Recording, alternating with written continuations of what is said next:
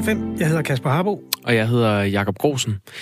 Er du øh, ægtefælde til, og det er ikke dig, øh, Kasper, jeg spørger, nu, nu spørger jeg ud i æderen. Er du ægtefælde til eller kærester med en medarbejder i politiet, så skal du skrive under på, at PET godt må tjekke dig ud, ellers risikerer din kæreste eller mand, kone at få sparket. Men hvorfor skal den her sikkerhedsgodkendelse øh, indføres nu, og hvorfor lige nu? Vi taler med HR-direktør i Rigspolitiet, Ina Eliassen, om en halv time. Der er kommet et indspark fra Radio 4's lytter. Det er Mejl, der skriver, hvis partneren har tavshedspligt, f.eks. er læge eller advokat, så kan vedkommende ikke lovligt give PET adgang til sin e-mail. Ikke engang for metadata. Og på den måde er der altså nogle øh, juridiske knopskydninger i det her, som vi kan vende. Det er jo en diskussion, der både har noget moral og noget jura i sig. Det er en interessant sag, men har du oplevet derude at, at skulle øh, sikkerhedstjekkes i forbindelse med din øh, ægtefælles eller kærestes øh, job, så hører vi meget gerne fra dig. Vil du fortælle, hvad man hører fra nogen i det her program? Ja, det var egentlig det, jeg skulle til at sige. Øh, du skriver ind på 1424 1424, og du starter din besked med R4, og så din kommentar. And how strong I made you. I know things they don't know I know. Robert De Niro, han ligner en milliard. Det har han altid gjort, og det gør han stadigvæk. Men der sker noget nyt. Eller, hvad skal man sige, noget gammelt. I fredags havde Netflix premiere på filmen The Irishman med Robert De Niro. Den foregår over fire årtier, og derfor er instruktøren nødt til at bruge en helt særlig dyr teknologi, der kan gøre skuespilleren yngre og samtidig få det til at se troværdigt ud. Det er en teknik, der bliver brugt i flere og flere film, og det er jo altså sidste knopskydning på, at øh, digital redigering finder vej. Det er ikke så længe siden, at vi havde diskussionen om, hvorvidt det var fedt, at der kommer en ny film med afdøde James Dean. Hans første film, siden han døde i en bilulykke for mange, mange år siden. Om 10 minutter går vi mere ombord i den her nye teknik, der bliver brugt i flere og flere film.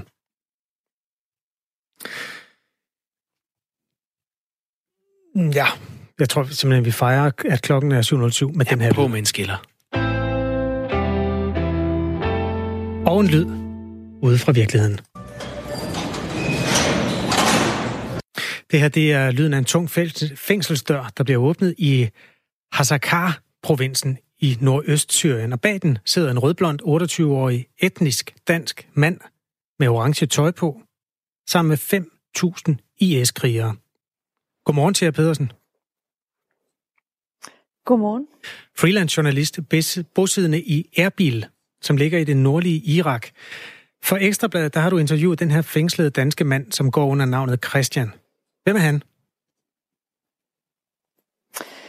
Øh, Christian er, øh, som du selv lidt var inde på, en øh, helt almindelig, i hvert fald for øh, 6-8 år siden, øh, tilbage i Aarhus, en helt almindelig dansk mand, øh, ung øh, knægt, øh, vokset op i en helt almindelig øh, pæredansk familie øh, i Aarhus, hvor han øh, drømmer om at få en kæreste, han er i lager som murer, og, øh, og har sin egen lejlighed. Men øh, på et tidspunkt så konverterer han til islam, og han begynder at frekventere den her berygtede øh, Grimhøj måske i Aarhus, og så forsvinder han ud af Danmark. Han køber en øh, enkeltbillet til øh, Tyrkiet, lader sig smule ind i Syrien og, øh, og lever simpelthen i de næste øh, 5-6 år inde i islamisk stat, inde i kalifatet. Øh, og her, jamen, øh, der bliver han gift med en øh, 15-årig pige. Han øh, bliver såret i et luftangreb. Han slår sig ned som grønthandler, og til allersidst så ender han simpelthen op i øh, IS sidste højborg i Baghouz i Dazur-provinsen, hvorfra han så bliver anholdt i februar i år, og derfor har siddet fængslet i det fængsel, du lige omtalte i de sidste ni måneder. Vi har jo hørt en del om de såkaldte fremmedkrigere på det sidste, blandt andet for en af dem, fordi en af dem er returneret til Danmark for nylig. Christian her, han skriver sig så ind i IS-historien, øhm, fordi han er en del af den første bølge, der forlod Danmark, og øh, som i øvrigt også forlod kalifatet som en af de aller sidste. Han er dermed øh, den første og muligvis eneste etnisk danske anklagede IS-kriger, der har overlevet tiden i kalifatet. I interviewet der siger Christian, at han ikke har været kamp for islamisk stat. Vi kan lige høre et pip. Du har aldrig været i kamp? Jeg var såret før islamisk stat det blev opbygget. Så hvordan kan jeg kæmpe for dem, når jeg er såret? Tror du på det, at han ikke har været i kamp? Ja, jeg kan desværre ikke selv lige høre klippet, øh, men, øh, men det er jo selvfølgelig et, øh, et rigtig godt spørgsmål, og, øh, og det er også noget, jeg selv spørger ham om flere gange i løbet af interviewet. Øh, øh, jeg, jeg spørger ham, øh, du må da have holdt et våben i, i hånden på noget tidspunkt. Øh, man kan kæmpe på mange måder. Øh, så, så selvfølgelig er det svært at tro på, når man har levet så længe i, i islamisk stat og været en del af den her krigszone, at man, at man aldrig har aldrig selv skulle have kæmpet. Han er også selv blevet såret i kamp. Øh, men, øh, men altså man kan sige, det er jo selvfølgelig op til et retsligt efterspil øh, at skulle bedømme, om, om det er tilfældet, og kunne bevise, om, om, om det har fundet sted. Jeg har selv mødt rigtig mange mennesker, som har boet i kalifatet, folk, som har øh, øh, ja, boet i kalifatet, og som alle sammen hævder, eller rigtig mange af dem hævder, jamen jeg var bare kok, jeg var bare chauffør, øh, jeg har bare stået ved et checkpoint, jeg har aldrig kæmpet for islamisk stat. Øh, og, og det er også det, noget af det, jeg forholder Christian i interviewet, siger, det er svært at tro på, at alle bare har været kokke eller chauffører, for nogen må jo ligesom have kæmpet, øh, kæmpet i kalifatet. Og det, mm. det siger han, ja, det er også rigtigt, men øh, min rolle i kalifatet, det var, at jeg blev såret rigtig tidligt, og hvordan skulle jeg kunne kæmpe, øh, når, jeg har, når jeg bare har svært ved at gå op ad, ad trapper. Så det er noget, han, han fastholder, at han ikke har gjort. Thea Pedersen, vi hører lige et klip mere. Du kender jo interviewet ganske godt, fordi du selv har lavet det. Jeg laver lige et resume af, hvad det er, vi har hørt, øh, når vi har hørt de her 18 sekunder. Fordi Christian her, han siger også, at han ikke har set nogen af de offentlige henrettelser, som øh, islamisk stat har været kendt for. Har du set nogle af de her offentlige henrettelser, som hele verden har hørt om? Det tror jeg ikke, jeg har. Det må du vide, for sådan noget glemmer man ikke, tror jeg. Jeg tror heller ikke, man glemmer, at flyene de bomber vores huse. Du spørger ham til, kan det passe, at man ikke kan huske, om man har set en henrettelse? Og så siger han, svarer lidt udenom og siger, jamen altså, det han i hvert fald kan huske, det er, at der er nogle fly, der har bombet husene. Hvordan opfatter du den situation? Øh, Jamen helt, helt, helt, helt korrekt. Altså det er jo også et oplagt spørgsmål at stille de her mennesker, som har boet nede i kalifatet. Fordi det, jeg konfronterer ham med, det er jo også, hvis han, for det første siger han, at han ikke har kæmpet for islamisk stat. Men en anden ting er jo så, hvis du bor der, så må du også acceptere de præmisser og den hverdag. I min, i mit, i min øh, verden i hvert fald, så accepterer man jo stiltigende, at, at det der foregår.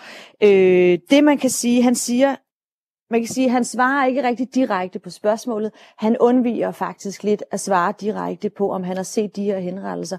Og så ender han faktisk med, det ved jeg ikke, om I hørte i, i klippet her, men han ender faktisk med at vende, at vende pilen lidt den anden vej og mm-hmm. siger, at han har i hvert fald set en masse lige i gaderne, og han har blandt andet set øh, en, en masse luftangreb, som er foretaget af koalitionen, og det betragter han jo også som henrettelser. Og det man bare kan sige, er jo, at Øh, Christian her, han har altså boet i nogle helt centrale byer inde i kalifatet. Øh, jeg kan nævne Memphis, jeg kan nævne hovedstaden Raqqa, Susa, som er en af de sidste IS-højborger, og især også Bagosh. Og i Bagos, jamen det var jo al, den sidste IS-højborg øh, for islamisk stat. Og derfor er det da lidt usandsynligt, hvis han aldrig skulle have, kunne have set nogle af de her henrettelser, som IS jo, øh, og grusomheder, som IS jo er, øh, er blevet kendt for verden over. Thea Pedersen, han, han beskriver jo, øh, hvordan han har været øh, såret, og det er derfor, så kunne han ikke have kæmpet for øh, islamisk stat.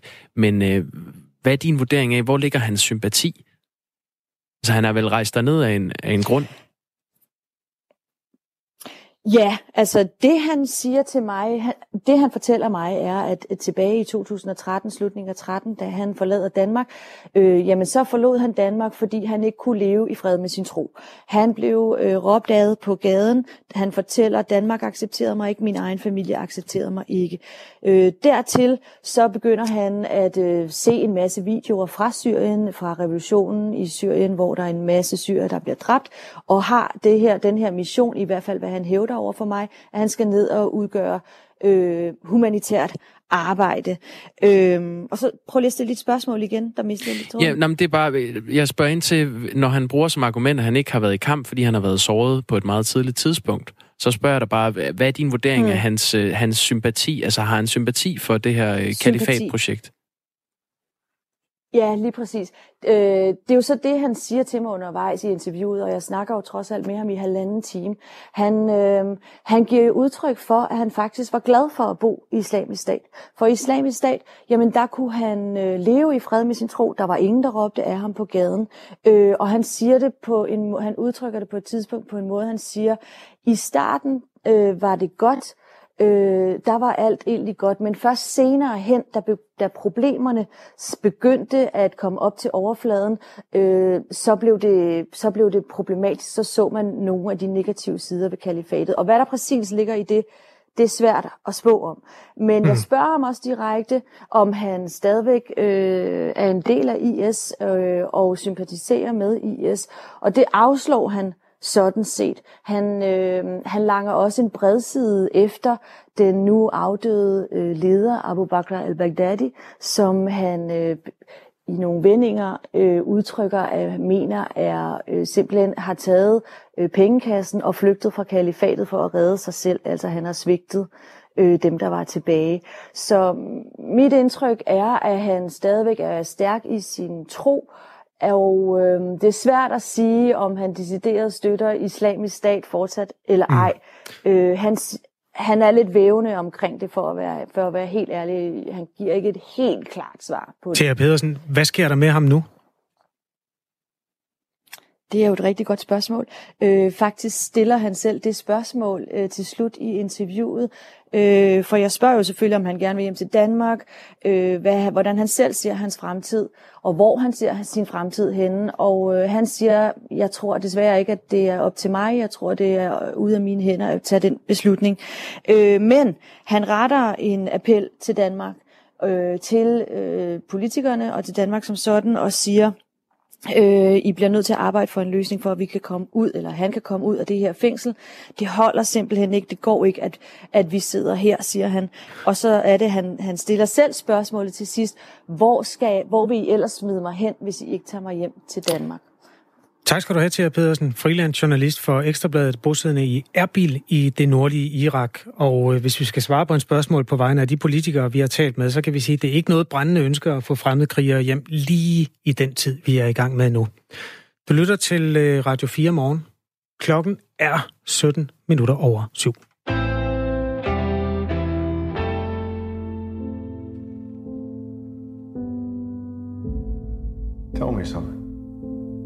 Why is it so hard for you to kill this man? He knew every move of mine before I made it. Det her det er traileren til den uh, biografaktuelle film Gemini Man, hvor uh, Will Smith, uh, skuespilleren og rapperen, kæmper mod en digitaliseret yngre udgave af sig selv. Den her teknologi den bliver også brugt i uh, Martin Scorseses nye film The Irishman, hvor øh, Robert De Niro blandt andet er gjort yngre. Øh, det hedder de-aging på, øh, på engelsk. Det er foryngelse, og det er en dille i Hollywood. Det betyder, at man med en øh, avanceret digital teknologi kan redigere skuespillerne yngre, end de er. Og lige om lidt, der skal vi tale med øh, Benjamin Bo Rasmussen. Han er skuespiller og formand for Dansk Skuespilforbund, om hvad, øh, hvad det danske skuespilforbund tænker om, øh, om den her øh, teknologi. Jeg kigger over på dig, Kasper. Har vi hul igennem til, til Benjamin Bo Rasmussen? Det kan da godt være. Godmorgen, Benjamin. Ja, Nej, det er også først på dagen. der var du for hurtigt ude. Det er meget tidligt stadigvæk. Men lad os lige holde den kørende lidt, fordi øh, Robert De Niro det... er jo en klasse skuespiller, som altså, øh, hvad skal man sige, har været en del af filmhistorien altid. Det startede med, det startede sikkert før Godfather, men det er der, jeg mødte ham første gang. Det, det startede helt sikkert før det. Øh, uh, Taxi Driver også, hvor han jo altså er en, øh, hvad skal man sige, en yngre udgave af sig selv, det kan man sige uden at lyve. Og det er den, man har genskabt. Og øh, en ting er, at vi alle sammen vil ønske, at Robert De Niro lever evigt. Noget andet er, at man så som skuespiller pludselig ikke bare er en figur, men også er en ting, der kan fortolkes som person. Og det ved jeg i hvert fald i forhold til James Dean-filmen, ja. at der er visse etiske moraler, øh, hvad hedder det, kvababelser omkring. Jeg tror, vi har Benjamin på telefon i stedet for. Godmorgen, Benjamin Bo Rasmussen, skuespiller og formand for Dansk Skuespilforbund. Godmorgen. Godmorgen, godt du er der. Jeg ved ikke, om du hørte, vi, vi, vi sidder her og taler om den her øh, foryngelsesteknologi, og du kalder ja. den her teknik ret vild. Hvor, hvorfor det? Ja, Jamen, altså, jeg synes jo, den er ret vild, fordi at, øh, at det, at man kan gøre det, og det gør jo det der som... Og nu har jeg jo ikke selv set filmen nu, men jeg glæder mig til at se, hvad det Martin Scorsese har fået ud af The Irishman. Øh, øh, fordi det betyder jo rent faktisk, at du via teknologien kan begynde at rejse øh, øh, frem og tilbage øh, i tiden rent fysisk. Noget af det, som vi som mennesker virkelig har drømt om at kunne gøre rigtigt. Nu kan de jo gøre det på film. Ja, og, og jeg ved ikke, om forestiller du dig, at den er lige om hjørnet, den her teknik i, i Danmark? Nej, jeg tror, at det er mega dyrt at lave. Altså, jeg, jeg, øh, som jeg forstår det, så er det jo sådan en motion capture-teknologi, så det først skal filmes øh, øh, live øh, med folk med kameraer på, og så bagefter, så skal man så øh, digitalisere og, og, og, og, og skære øh, de gamle optagelser, øh, øh, som man jo også skal skaffe ind i filmen. Så jeg tror ikke, det er noget, der ligger lige øh, øh, til højre benet lige nu, men om nogle år, så er teknologien jo sikkert blevet billigere, ligesom det går med alt muligt andet teknologi. Og den teknologi, du, du beskriver her, det er vel den samme, som man bruger, når man laver en øh, karakter som Gollum i Ringnes Herre, for eksempel? Ja, præcis. Når man lægger et lag oven på skuespilleren? Ja, præcis. Det er bare alt softwaren bagved, der er bare blevet meget, meget, meget, meget bedre. Ja, altså alene i år, i 2019, der har fire store film brugt de her visuelle øh, special ja. effects. Øh, ja.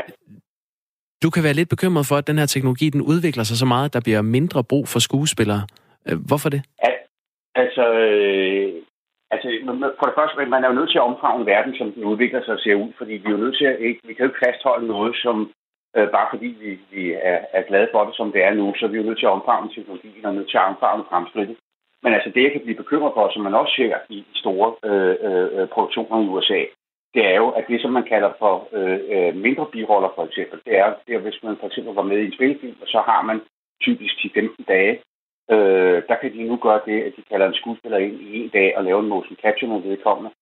Øh, og så kan man på, øh, efterfølgende manipulere vedkommende ind i resten af filmen. Det vil sige, at jeg kan, hvis jeg var skulle være med i, lad os sige, hvis hun skulle lave en genopstilling med Titanic, Øh, og så øh, øh, blev jeg inviteret ind, og så skulle jeg under normale omstændigheder, vil den rolle, jeg skulle have, øh, bruge cirka 15 dage på det, kan de nu øh, invitere mig i studiet og gøre det på en dag, og så efterfølgende rette, øh, øh, øh hvad skal man sige, til stedværelse i det, man kalder for postproduktionen eller efterproduktionen. Ikke?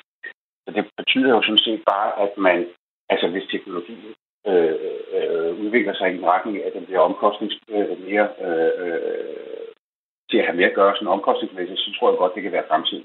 Men er det ikke historien om, at du så får løn for en dags arbejde i stedet for otte dages arbejde lige pludselig? Det kan jeg da ikke forstå, en, en fagforeningsformand, eller i hvert fald en forbundsformand, synes er fedt. Nej, jeg, nej, det synes jeg da heller ikke. Jeg synes også, jeg synes, at, det, at det der er noget, man må tage højde på, så må man jo bare sørge for, at man får otte dages løn for den ene dags arbejde. Nå ja, selvfølgelig. Det skulle da en god idé. Men det, det er vel også samtidig... Det kan jeg godt se et perspektiv i. ja, det kan jeg forstå. Ej, men øh, så, så det er ikke så meget, det, det, det som jeg tænker på, det er, som det gør op med, det er jo også hele den der fornemmelse, når vi sidder og oplever en film i biografen i dag, så oplever vi jo, øh, altså så har vi jo den, hvad skal man sige, så har vi jo den kontrakt øh, øh, med, med, med, med den aften, vi begiver os ud i, at vi ser nogle mennesker, der udvikler sig. Altså det, der sker foran os på en måde er live, fordi det er rigtige mennesker, der gør det.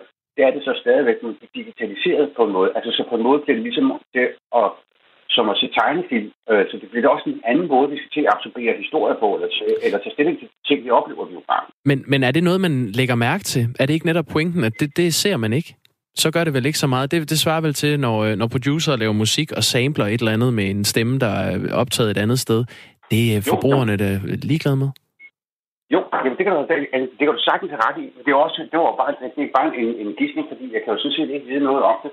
Øh, men, og, og jeg vil jo sige, at i forhold til at se netop lige præcis uh, The Irishman, som kommer nu, hvor jeg synes, at de har brugt det uh, uh, super bevidst, uh, så, så glæder jeg mig til at se, hvad, hvad det gør også med, altså hvordan jeg kommer til at opleve den film.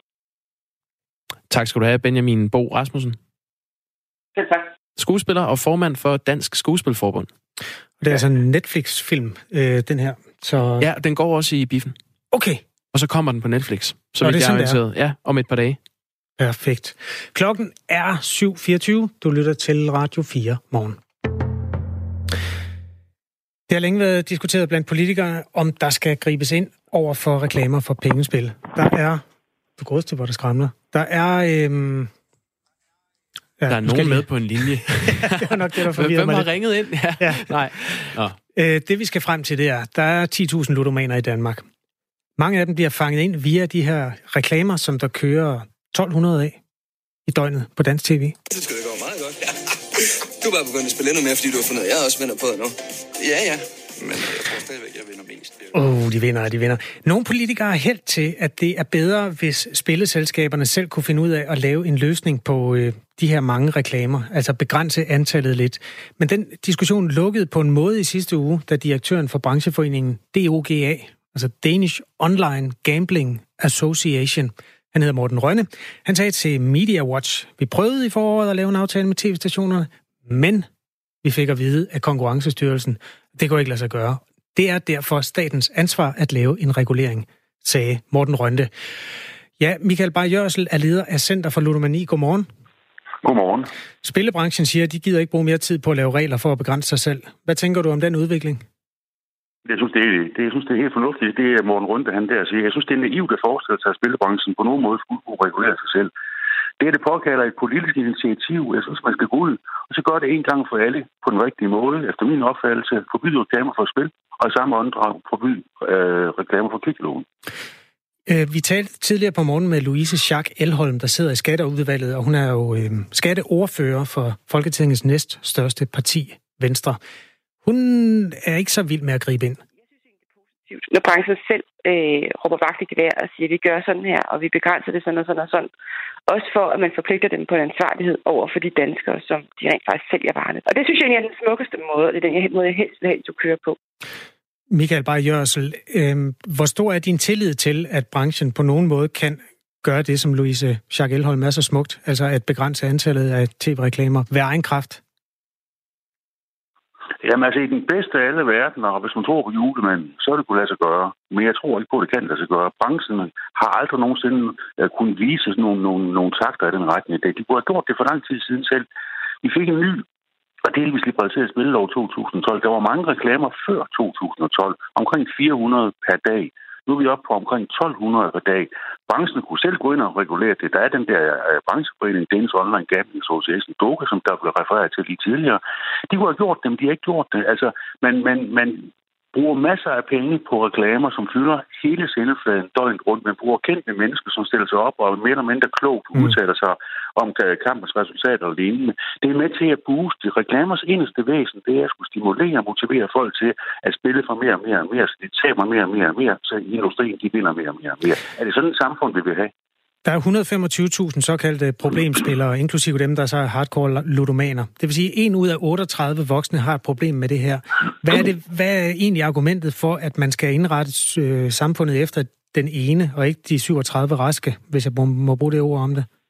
Ja, altså der er jævnført den sidste undersøgelse fra, fra øh, VIVE, øh, SBI, Øh, 125.000 voksne danskere, der i varierende omfang har problemer med pengespil. Så af dem er der 10.000, der er rendyrket ludomane. Så er der 31.600 unge i aldersgruppen 12-17 år, som udviser det, SFI eller VIVE kalder for en risikobetonet adfærd for til pengespil. Men så er der et skyggetal, som ikke rigtig kommer med i statistikkerne, og det er alle de mange pårørende. Og der er undersøgelser fra udlandet, der påpeger, at for hver spilafhængig person er der 5-10 nære pårørende, der er massivt belastet af deres nærmeste spilafhængighed. Lad os nu bare tage de fem så ganger vi det med 125.000 voksne danskere, der har forskellige problemer med spil. Det er 625.000, så det kan blive 125.000 spillere til, det er 750.000 plus de unge. Så er det, jeg stiller det, det ydmyge spørgsmål. Er det få, eller er det mange? Det er forfærdeligt mange, og derfor skal der gøres noget ved det, og derfor skal de her reklamer forbydes. Michael Bajørsel, leder af Center for Ludomani. Da vi tidligere havde øh, Louise Schack Elholm fra, øh, fra Venstre med øh, her øh, til morgen, der sagde hun, at et af problemerne i forhold til de her tv-reklamer, det er, at nogle af, af de kanaler, som sidder tungt på rettighederne til sports, øh, øh, fodboldkampe og, og andre øh, transmission, øh, de sender fra udlandet, og derfor er det sværere ja. at, at lovgive om. Hvad, hvad er din løsning på det problem? Jamen, jeg ved ikke, om der er nogen løsning, men selvfølgelig kan alting der sig gøre. Hvis vi vælger at Danmark at sige nej tak til reklamer, jamen, så må man på en eller anden måde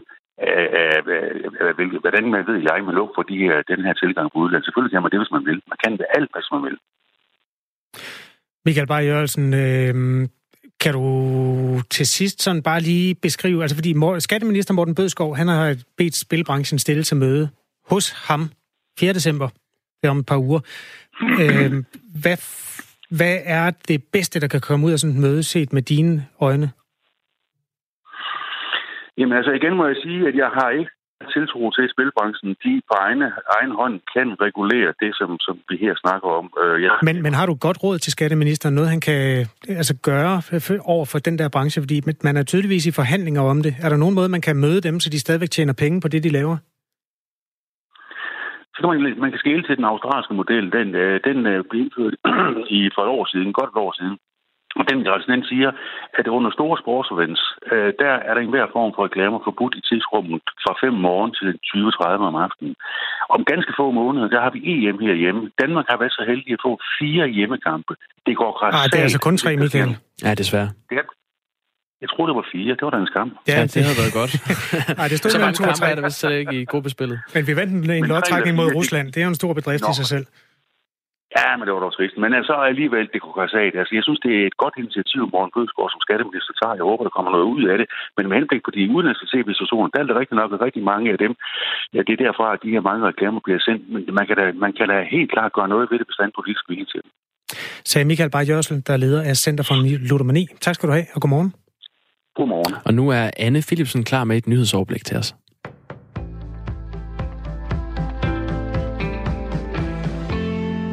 Og jeg starter med at fortælle, at ambulancefolk og brandmænd hiver flere fartbøder ind, når de kører med udrykning. De permanente fotofartkontroller, stærkasserne, de kan nemlig ikke kende forskel på, om der kommer en almindelig bil med en for tung speederfod, eller en ambulance eller en brandbil i fuld udrykning. Mindst 260 gange er brandfolk over hele landet blevet blitzet det seneste år. Før stærkasserne blev sat op, der fik brandfolkene i gennemsnit 30 fartbøder om året, primært fra fotovogne. Og alene i Region Syddanmark, der har ambulanceredere fået 275 bøder fra stærkasserne i år, det skriver DR Syd. Og det dur ikke, siger Danske Beredskabers sekretariatschef Bjarne Nigård. Han siger, at det er uholdbart, fordi de skal bruge tid på at dokumentere, at de ikke skal have bøden alligevel. Den enkelte medarbejder, der sidder i bilen, risikerer at miste sit kørekort, hvis dokumentationen ikke bliver godkendt. Derfor så har danske beredskaber sendt et brev til både justitsministeren, transportministeren, Rigspolitiet, Vejdirektoratet og de relevante politiske udvalg på Christiansborg nu for at få løst den her udfordring. Fagforeningen ASE vil tilbyde udvalgte faggrupper en ny lønforsikring, men beskæftigelsesminister Peter Hummelgaard han er ikke begejstret for ideen. Ledigheden blandt sygeplejersker, lærere, økonomer og jurister er historisk set så lav, at fagforeningen ser en god forretning i at tilbyde dem og nogle andre udvalgte faggrupper en ny lønforsikring. For samme beløb som et A-kassemedlemskab får man så flere tusind kroner ekstra om måneden, hvis man bliver ledig, og samtidig så skal man som ledig ikke leve op til A-kasse kassernes krav om samtaler og jobsøgning. Det fortæller administrerende direktør i ASE, Carsten Mølgaard Jensen. Ideen er, at vi gerne vil have mulighed for at kunne tilbyde nogle mennesker i dag en forsikring, som reelt set giver dem tryghed omkring deres indkomst, hvis de skulle blive ledige. Antallet af private lønforsikringer er blevet firedoblet på 8 år, men ASES model adskiller sig ved at gå målrettet efter de mest profitable grupper, og derfor så bliver ordningen set af flere som et opgør mod, med solidariteten i den danske model. Beskæftigelsesminister Peter Hummelgaard han siger til Jyllandsposten, at det på mange måder er en konstruktion, der får alarmklokkerne til at ringe hos ham.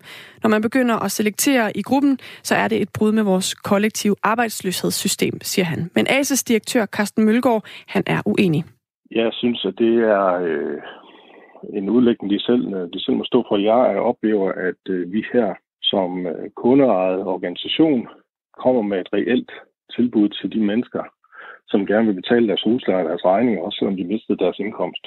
Hvordan vores samfundsmodel skal hænge sammen, det har vi jo valgt nogle politikere til at tage sig af. Det her det er et forsikringsprodukt for nogen på arbejdsmarkedet, øh, som er med til at supplere de ordninger, der i øvrigt er i forvejen. Og så tager vi et par korte nyheder. USA's forsvarsminister Mark Esper har bedt flådeminister Richard Spencer om at fratræde sin post. Det gør han efter Spencers håndtering af en sag om en ansat i flådens specialstyrker, som er beskyldt for krigsforbrydelser. Flådeministeren bliver beskyldt for at være gået udenom forsvarsministeren, og det har altså fået Mark Esper til at miste tilliden til flådeministeren, lyder det. Australien efterforsker et muligt forsøg på at plante en kinesisk spion i det australske parlament. Det bekræfter den australske efterretningstjeneste i en pressemeddelelse. Meddelelsen kommer dagen efter, at programmet 60 Minutes på den australske tv-kanal 9 har dækket sagen. Ifølge programmet har en kinesisk spionalliance angiveligt tilbudt en million australske dollars for at få en kinesisk-australsk mand til at stille op til det australske parlamentsvalg. Vi er i gang med en dag, der byder på skyet og mest tørt vejr. I Nordvestjylland der kan der dog også komme lidt regn i en overgang. Temperaturerne de ligger mellem 4 og 7 grader, og så får vi svag til jævn vind.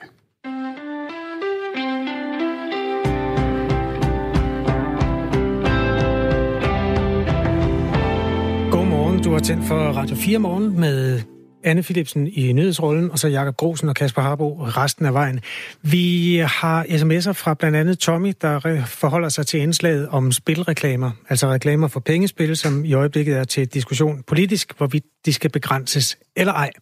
Tommy han skriver, når de har forbudt cigaretreklamer, kan de også lukke spilreklamer.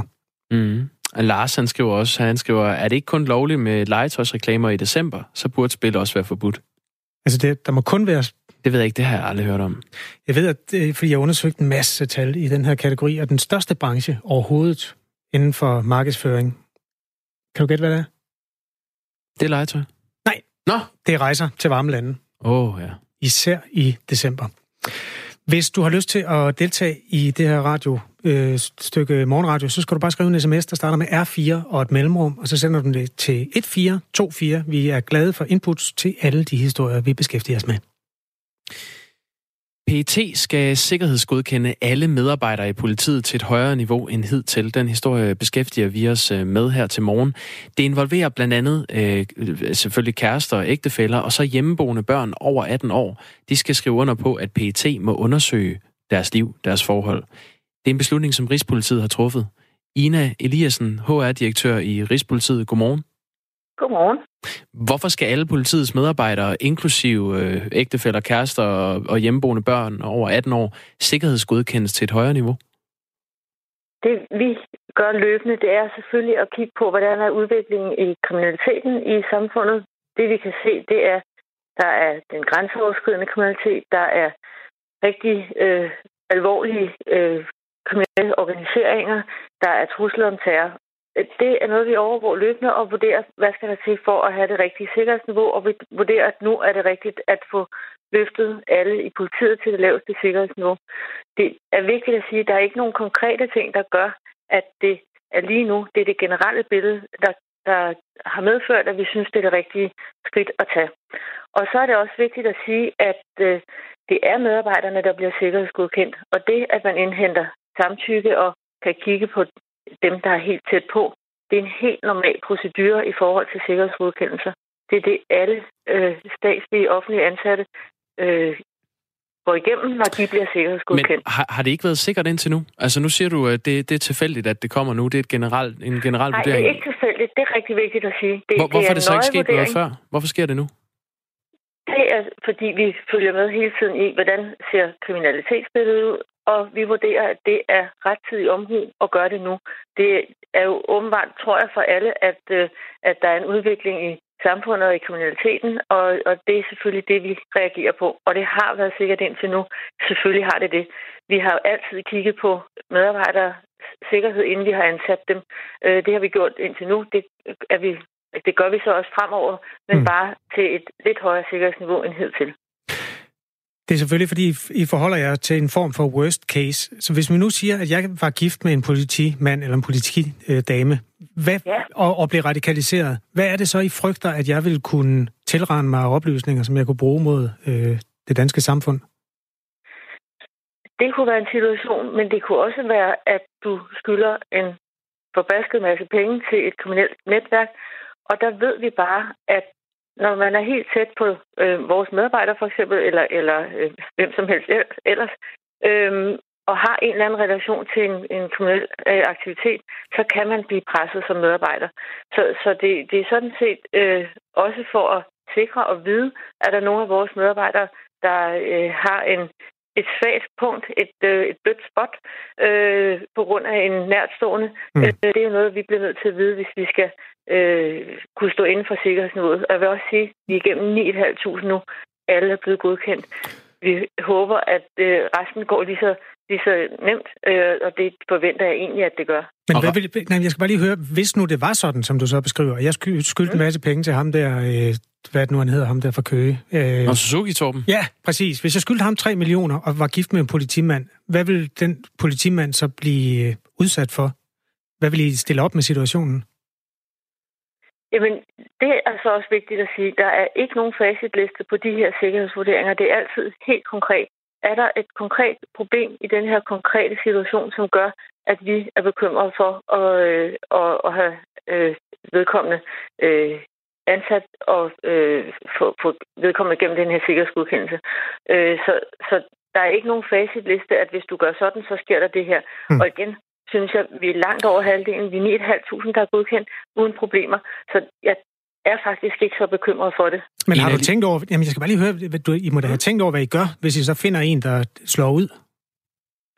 Jamen det er selvfølgelig også ikke klart. Hvis ikke man kan få sin sikkerhedsgodkendelse, så kan man jo ikke være ansat det, det, er, det er jo selvfølgelig den mest alvorlige følge af det. Okay. Mm. Øhm, du, ja. du nævnte før, Ina Eliassen, HR-direktør i Rigspolitiet, du nævnte før, at I, I har været igennem 9.000 som er blevet godkendt, og I skal, det er samtlige medarbejdere i politiet, det, det er små 17.000, der skal sikkerhedsgodkendes til et højere niveau. De skal op på det niveau, der hedder fortroligt. Ja. Ja.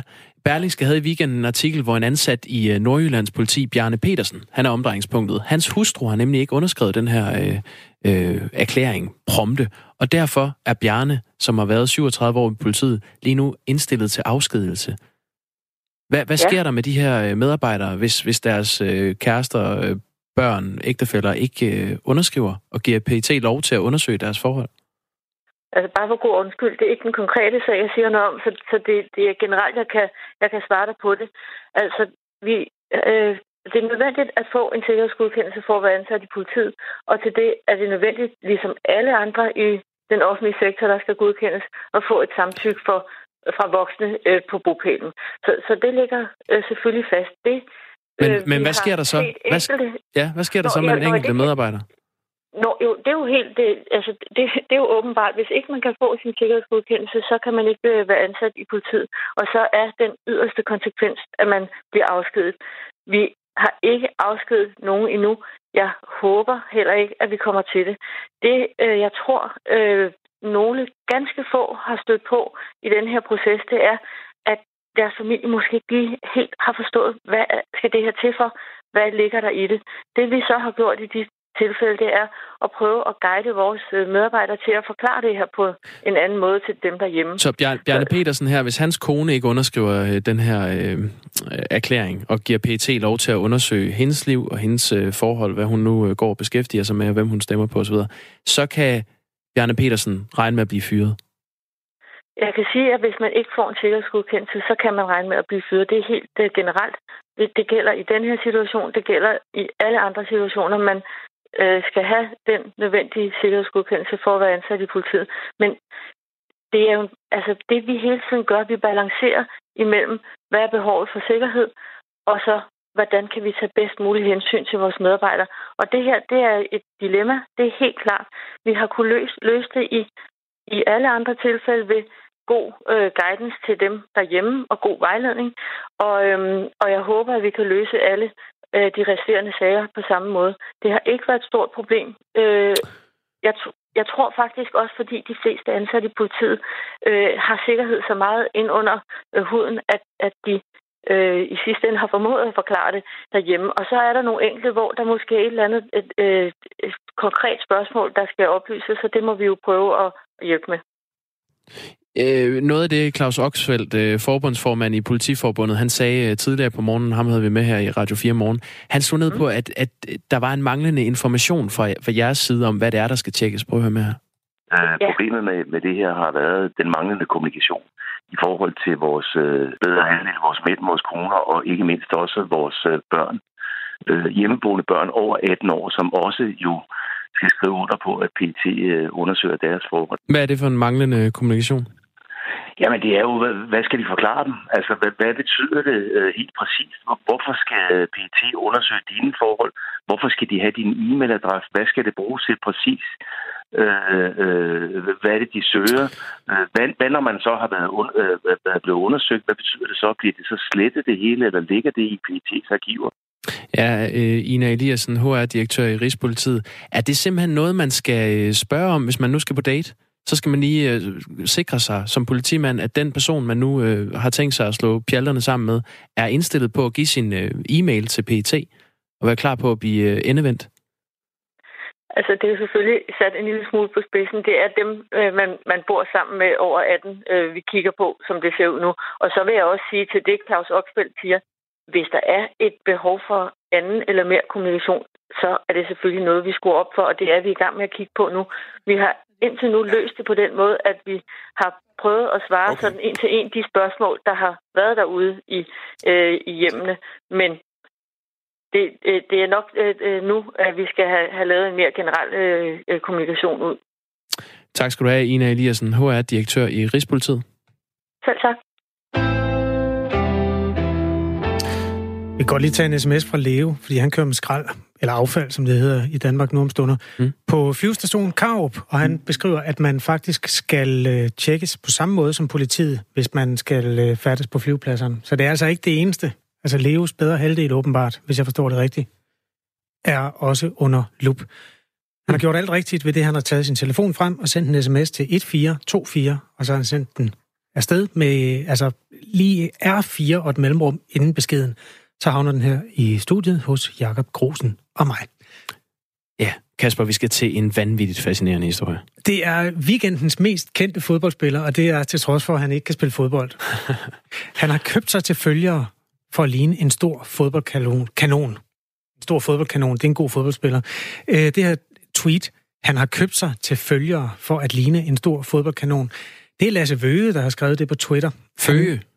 Der, det er simpelthen, det udtales som et F. Nå, ikke, okay. ikke Lasse Føge. Det er fuldstændig korrekt. Ja. Føge. Føge, okay. Hvor mærkeligt det end er, det er måske det næste mysterie. Hvorfor, hvor, hvor, er det et hollandsk navn? Det er faktisk et tysk navn, men så er det med et dansk ø, så for at gøre forvirringen fuldstændig total. Men, okay. øhm, den øh, udlægger vi i morgen, den historie. Ja, ja lige præcis. Grav okay. i den. Fejlen skal ikke gentage sig, Lasse Føge. Det, det, det her godt. det handler om Bernio Jordan Enzo Verhagen.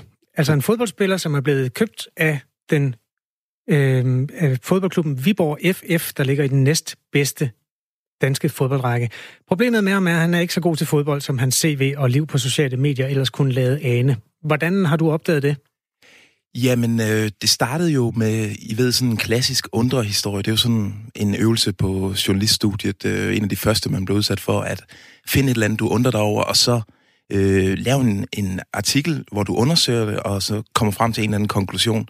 Vi undrede os over, at ham her, Bernio Enzo Jordan Verhagen, han var først dukket op på transfermagt i øh, tidligere i år, i februar. Det er sådan en hjemmeside, hvor man kan følge Ja, det er sådan øh, fodboldens Wikipedia, kan man sige, mm. hvor man lige går ind og tjekker deres øh, baggrund.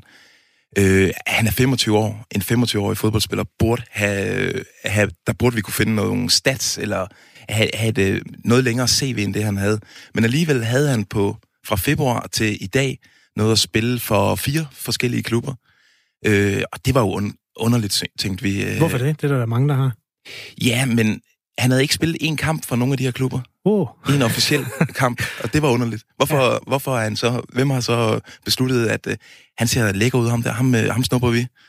Øh, ja. Jamen altså, jeg har jo fulgt AGF i mange år. AGF har jo tit købt spillere, som var højt besungne, og så lige snart de sætter deres ben på træningsanlægget, så brækker de et ben som det første. Altså, kunne han ikke have været sådan lidt uheldig, haft nogle skader og sådan noget?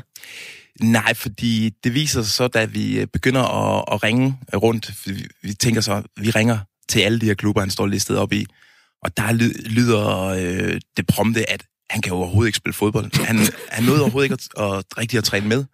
Øh, vi, satte, vi så ham træne en gang, og så fik han lov at, at træne for sig selv i, i resten af tiden der. Øh, vi tog også udgangspunkt i en øh, artikel, som, eller et interview, Bold.dk havde lavet med ham, hvor han øh, fortæller, at han har været til prøvetræning i øh, Randers og i Næstved. Øh, vi ringede også til Randers og Næstved, og ingen i klubberne havde nogensinde hørt om ham. Øh, og så var vores øh, nysgerrighed jo for alvor piret, kan man sige. Det er nogle relativt små klubber. Hvis du endelig skal lyve dig til tv, så ved jeg ikke, om jeg vil vælge Randers og Næstved, men det har han så valgt at gøre. Ja, men så, det var jo muligheden for måske at gå under radaren og, og køre sit lille træk her. Altså, for fodboldbranchen er jo simpelthen, at spillerne bliver, bliver målt og vejet hele tiden. Vi ved præcis, hvor mange meter de har løbet i en fodboldkamp osv. Hvordan i alverden kan det her foregå? I dagens fodboldbranche, at en mand, der ikke kan spille fodbold, han, han kommer på kontrakt i diverse klubber hele tiden? Jamen, det undrede vi os også over, og så tænkte vi, at vi skal finde ud af, hvad det er for en agent, øh, der har solgt ham her. Fordi det, han må jo kunne sælge øh, sand i Sahara. Øh, og, og der får vi et navn fra, vores, øh, fra den sydafrikanske klub, han har været i. Mo fra Stellar Group. Og der tænker vi, Stellar Group, det er jo, den, det er jo nærmest det største agentbyrå, der overhovedet findes derude. Det er der, hvor for eksempel Gareth Bale, han, øh, han er i stallen. Mo fra Stellar Group. Øh, tænker vi, hvem kan det være? Finder frem til en, øh, deres hollandske chef, der hedder Mo Sinu. Ringer til ham øh, og, og fortæller ham, øh, at, altså spørger om, om det er ham, der står for Verhagen her. Og han sukker lidt, nej, det er det ikke, men han ved godt, hvad vi snakker om. Det, er, der er en der ude, der udgiver sig for at være Mo Sinu. Og ham, der udgiver sig for at være Mo Sinu, han har, øh, er sikkert i ledtog med Bernio Verhagen, hvis ikke det er Bernio Verhagen selv. øh, og han har øh, ringet rundt til de her klubber, øh, og så har han lovet dem guld og grønne skov. Han har lovet dem at øh, åbne døren op for sit kæmpe øh, Stellar Group-netværk, så, de, så klubberne vil kunne få, øh, få øh, nogle spændende spillere, og spillere, som de normalt ikke vil kunne komme i, i nærheden af. Øh, og det har han jo... Det eneste, de skal gøre, de skal bare lige tage ham her, Bernio Verhagen, ind på kontrakt, ja. som i øvrigt er vildt god, og som jeg nok, øh, som jeg, Mosi, nu nok skal sælge om, øh, om tre måneder til en øh, kinesisk øh, rig klub. Fedt. Jamen altså, en spændende spiller er han jo sådan set. Det kan man jo ikke komme udenom. Vi har altså en falsk fodboldspiller, vi har en falsk agent, og så har vi en fodboldklub, der hedder Viborg FF, der arbejder for at rykke op fra første division til Superligaen. Hvad gør Viborg nu med ham her, Fusentasten? Jamen, det er et godt spørgsmål, for Viborg, de var først ikke særlig samarbejdsvillige, og så efter lidt betænkningstid, så sendte de en uh, pressemeddelelse ud, hvor de sagde, at uh, ja, det var et sats at tage ham her, men det, vi gjorde det jo fordi, at vi fik en mulighed uh, med et netværk og sådan noget, men vi kan godt, vi kan da godt se, at han, ikke, han kommer ikke til at forstærke vores hold på sigt. så gik der et par dage, og så lagde Viborg det, man må tro og formode, at alle kortene på bordet fortæller, at de simpelthen er blevet taget ved næsen, fordi den rigtige Mosi nu, han har ringet til Viborg og sagt, øh, jeg har aldrig nogensinde snakket med jer, og I, jeg har ikke åbnet, altså I har ikke fået åbnet døren ind til Stellar Groups øh, guldminer her. Okay. Så, øh, og, og, så måtte Viborg gå ud og, især nu, hvor sagen den, øh, den raser derude, og så måtte de gå ud og lave noget damage control og bare lægge alt på bordet, og de indrømmer, at de blev taget ved næsen. Og de siger, at de arbejder på en løsning med Bernio Verhagen, og hvad den løsning er, det kan man jo kun spekulere i. Det, han er ikke fyret endnu. Okay. Nej, men øh, hvis han bliver det, så er der altså en relativt dårlig fodboldspiller op for grabs, hvis du står og er direktør for et Danmarks hold eller noget lignende. Tak, Lasse Føge, for dit arbejde. Ja, det var så lidt. Manden, som altså har afdækket den her sag med den hollandske fodboldspiller Bernio Verhagen. Klokken er 7.52. Flere medier herunder Berlingske og Danmarks Radio har kunne beskrive, hvordan syv ud af ni ministerier har øh, her efter valget har ansat folk med tilknytning til øh, Socialdemokratiet i ellers neutrale embedsmandsstillinger. Eksperter har kaldt det en markant og problematisk udvikling. Selv afviser de enkelte ministerier, at der er taget nogen politiske hensyn i det her. Øh, flere borgerlige politikere har været, også været fremme med, med kritik, og en af dem, det er dig, Sofie Løde. Ja, godmorgen. Godmorgen, politisk ordfører i Venstre. Du har kritiseret det her på Twitter, og lige om lidt kan vi øh, gennemgå lidt, hvad, hvad du har skrevet. Men øh, hvad, hvad er det, du ser som et problem? Jeg synes jo, det er problematisk. Altså, det er jo vigtigt at slå fast. Vi snakker om stillinger som neutrale embedsmænd, også bare så lytterne ved, at det ikke er spindoktorstillingerne, som ministeren jo selv udvælger, og som sagtens må komme fra et parti. Øh, her der taler vi om nogle stillinger i centraladministrationen, som vi jo efter dansk forvaltningstradition øh, besætter med mennesker, som skal kunne øh, varetage stillingerne, uanset hvad farve regeringen øh, måtte have. Og det er med neutrale embedsmandsstillinger. Og der virker det jo, må man sige, en anelse påfaldende, at når man nu har været i gang med at skulle rekruttere øh, til, til nye presse- og kommunikationschefer, så er det helt tilfældigvis syv ud af ni af de nye presse- og kommunikationschefer, som har tætte bånd til Socialdemokratiet og, og ministerne. Øh, det synes jeg jo øh, lugter øh, langt væk i forhold til, at man i hvert fald er godt i gang med at skubbe for grænsen for, hvordan formelt neutrale embedsmænd øh, defineres. Lad os lige prøve at gennemgå, hvad det er for nogle øh, ministerier, der har fået personer med øh, socialdemokratisk tilknytning ansat. Der er Skatteministeriet, Erhvervsministeriet, Kulturministeriet, Børne- og Undervisningsministeriet, Udlændinge- og Integrationsministeriet, Social- og Indrigsministeriet og Klima- og Energiministeriet. Og Sofie Løde, øh, du har skrevet blandt andet på Twitter. Kommunikationschefen, som Astrid Krav har ansat som neutral embedsmand, var helt tilfældigvis også frivillig i ministerens valgkampagne i både 2019 og 2012. Pudsigt, hvordan kammeraterne kan hjælpe hinanden. Nu, øh, uden at gå ned i den konkrete sag, fordi så kan vi øh, ikke lave andet her til morgen, vil du ikke prøve at uddybe, mm. hvad, hvornår er øh, tilknytningen for tæt set med dine øjne?